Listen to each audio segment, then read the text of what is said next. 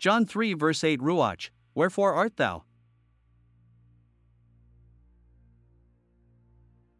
John 3 verse 8 The wind blows where it wishes, and you hear the sound of it, but you do not know where it is coming from and where it is going, so is everyone who has been born of the Spirit.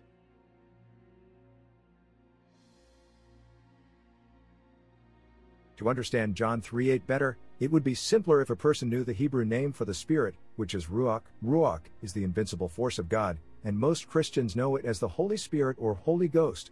In Genesis chapter 1, the Lord looks at the earth and sees it is a dark, lifeless world, is just an empty ball floating in space.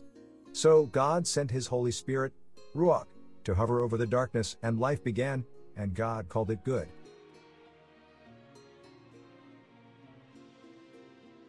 Genesis 1 verse 2 The earth was formless and empty, and darkness covered the deep water. The Ruach Elohim was hovering over the water.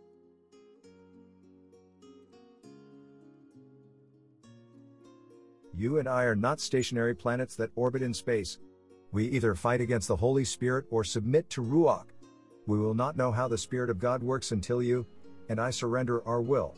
Scientists say the Earth is millions and millions of years old, but they only hypothesize.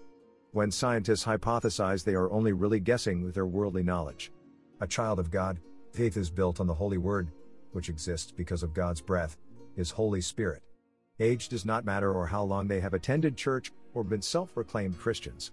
Nicodemus was a ruler of the Pharisees, and he knew God's Word and the law very well, he even knew the word Ruach.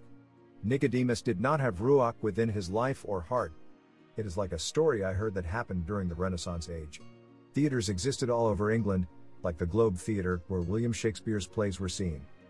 A talented actor would recite Psalm 23 at one theater, and the audience might say, Amen or Praise the Lord.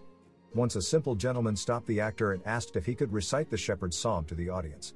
Sure, he said, Go ahead.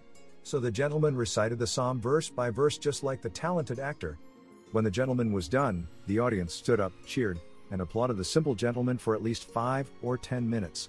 The actor asked the gentleman how he got that kind of reply. He recited the psalm as I do.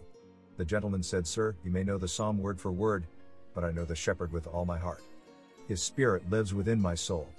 That is the difference. Do you understand, brothers and sisters?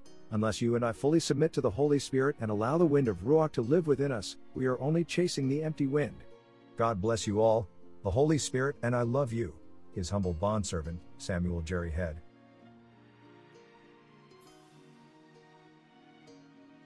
Psalm 51 verse 9 Hide your face from my sins and wipe out all that I have done wrong.